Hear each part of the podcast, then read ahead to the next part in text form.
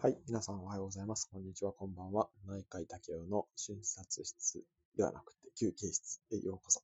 このラジオではですね、患者力の高め方が医療情報の正しい見極め方、あと、普段聞けない診断のお話などを内科医竹雄が自由に話をする番組になっております。今日も最後までお付き合いください。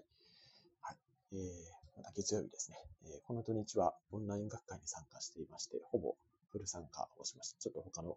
ことをやりながらっていうこともありましたけど、まあ、学会がオンラインになって、まあ、いいこともありましたし、えっ、と、やっぱり結構疲れますね。フルに参加できてしまうっていう部分もありまして、えっ、と、遠方の学会で本来は行く予定だったんですけど、このコロナ禍で、あの、全部ウェブ開催になったんですけれども、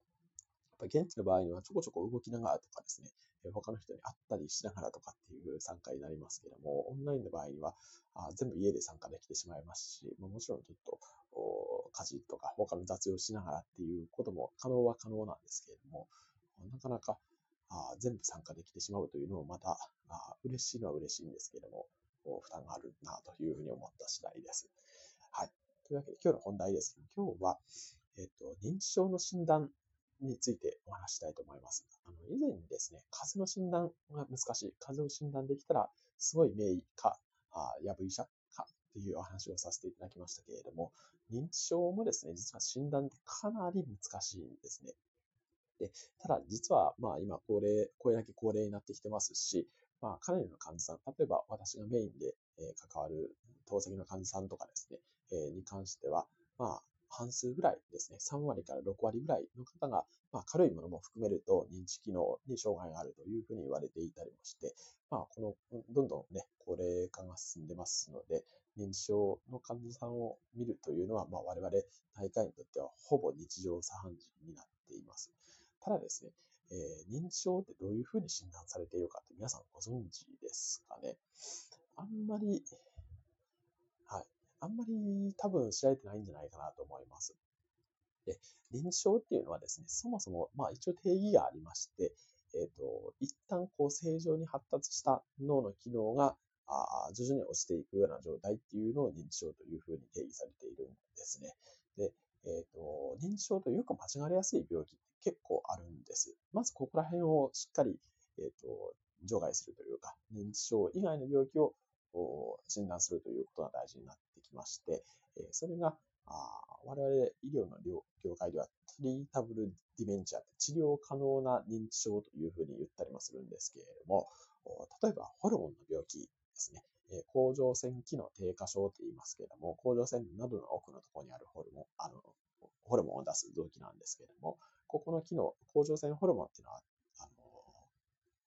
体のアクセルみたいなあホルモンですので、それが少なくなると、頭がうまいこと回らなくなったりとかですね、活動性が低下したりとかっていうことになって、一見認知症のように思われるような症状になることもあるということなんですね。で、あとは、あ頭の病気ですね。まあ、非常に有名なのが、慢性硬膜下血腫って言って、え頭の中に、まあ、ちょっと、例えば頭をぶつけたとかですね、まあ、ぶつけてなくてもなることもありますけれども、あの血の塊ができて、それによって頭の機能が落ちるというような病気とかですね。あと、正常圧水頭症というような、あちょっと難しい病気ですけれども、水頭症って水に頭の症状の症って書いて水頭症っていうふうに言うんですけれども、お頭はですね、えーとこの頭蓋骨って頭の骨の中に脳がパンパンに詰まっているわけではなくて、えーと脳脊髄液っていうその周りに液体が結構あったりとかですね、あと脳室って言って、あの脳のあの部屋の質っていうふうに書きますけれども、えーと空間が結構あるんですね。ただ、通常はそこの圧力っていうのは、その常にその脳脊髄液って液体がぷかぷかあある中に脳が浮いてるんですけれども、そこの圧力って一定に保たれてるんですけれども、それがあ高くなったりして、水頭症っていうことになることがあるんですね。ただ、あそれの圧力が正常にもかかわらず水頭症になるというのが正常圧水頭症ちょっと難しい話になりましたね。まあ、いずれにしてもそういった、まあ、頭の病気で一見認知症っぽく見えるというのがありますので、まあ、これは例えば血液検査をしたりとかですね、CT をしたりとかで、えー診断するということになってきたりします。で、あとはですね、まあ、認知症とよく間違えるので、例えば入院したりすると、一気に認知症が進んだとかっていうふうに、ご家族さんが勘違いされることもあるんですけど、これ専門と言ってですね、えーと、認知症とは全く別な症状が、特に入院したりして環境が変わると起こることもあります。なので、これも認知症と間違えてはいけない代表的な病気の一つですね。はい。で、そうですね。で、えっ、ー、と、先ほども言ったように、認知症の診断っていうのは、まあ、あの複合的に行っていくことなん、いくんですけども、とまあ、一番あの簡単な検査としては、あ長谷川式 HDSR っていうふうに言いますけど、海底長谷川式の認知症のスクリーニング検査とかですね、あとは MMSE というミニメンタルです。えー、何の略かちょっと忘れましたけれども、そういうようなスクリーニング検査があったりします。ただ、あこれでもですね、引っかからない認知症っていうのもありますし、えっ、ー、と、こ、れで点数が低いから、じゃあ認知症かというと、先ほどのような病気でも点数が低くなったりすることもありますので、これだけをもって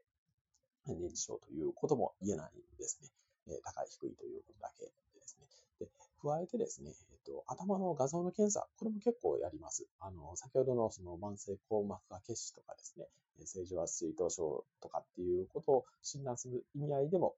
まあ、CT とか MRI とかっていうのをやりますけれども、それ以外にも、例えば、アルツハイマー型認知症の場合には、えっと、その海馬っていう記憶を司る側頭葉の一部が、あ特段あの萎縮してくるということがありますので、そういったものを画像検査で診断する、評価するということもありますし、あとは、これはまあ大学病院レベルですけれども、頭の機能を特殊な脳機能検査、頭の画像の検査で診断したりするということもあったりもします。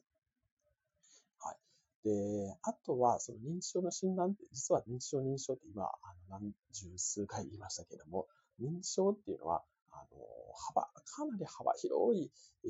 概念なんですね。で、実はその中にもっと細分化された診断というのがありまして、それが、えっ、と、日本で、まあ日本というか、まあ海外にもそうですけれども、四大認知症っていうので、え先ほどちらっと話し出したアルツハイマー型認知症、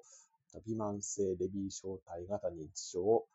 前頭側頭型認知症、まあ、別名ピック病とも言われますけど、一部ピック病ま前頭側頭型認知症、あとは血管性の認知症で、この4つが4大認知症というふうに言われてまして、これらをさらに詳しく見ていくことで、認知症のよりこう詳細な分類になっていうことになります。なので、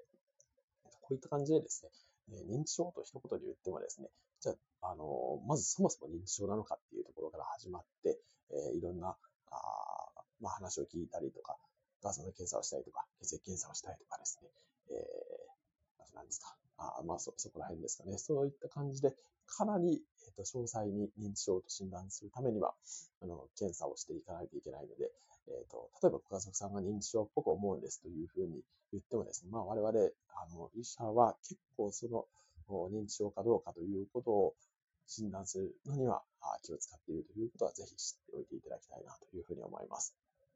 まあ、風邪に続いて、ちょっと難しい診断、認知症という話をさせていただきました。はい。というわけで、えっ、ー、と、他にも何か診断こ、これはどういうふうに診断するのとかですね、まあ、診断以外の話でも結構です。あの、患者力とか医療情報の話も扱っておりますので、えー、何かコメント、レター、あお気軽にお寄せいただけたらなというふうに思います。はい。というわけで、最後までお付き合いいただきましてありがとうございました。えー、体も心も健康にということで今日も幸せな一日でありますように。お相手は内科医の竹雄でした。では。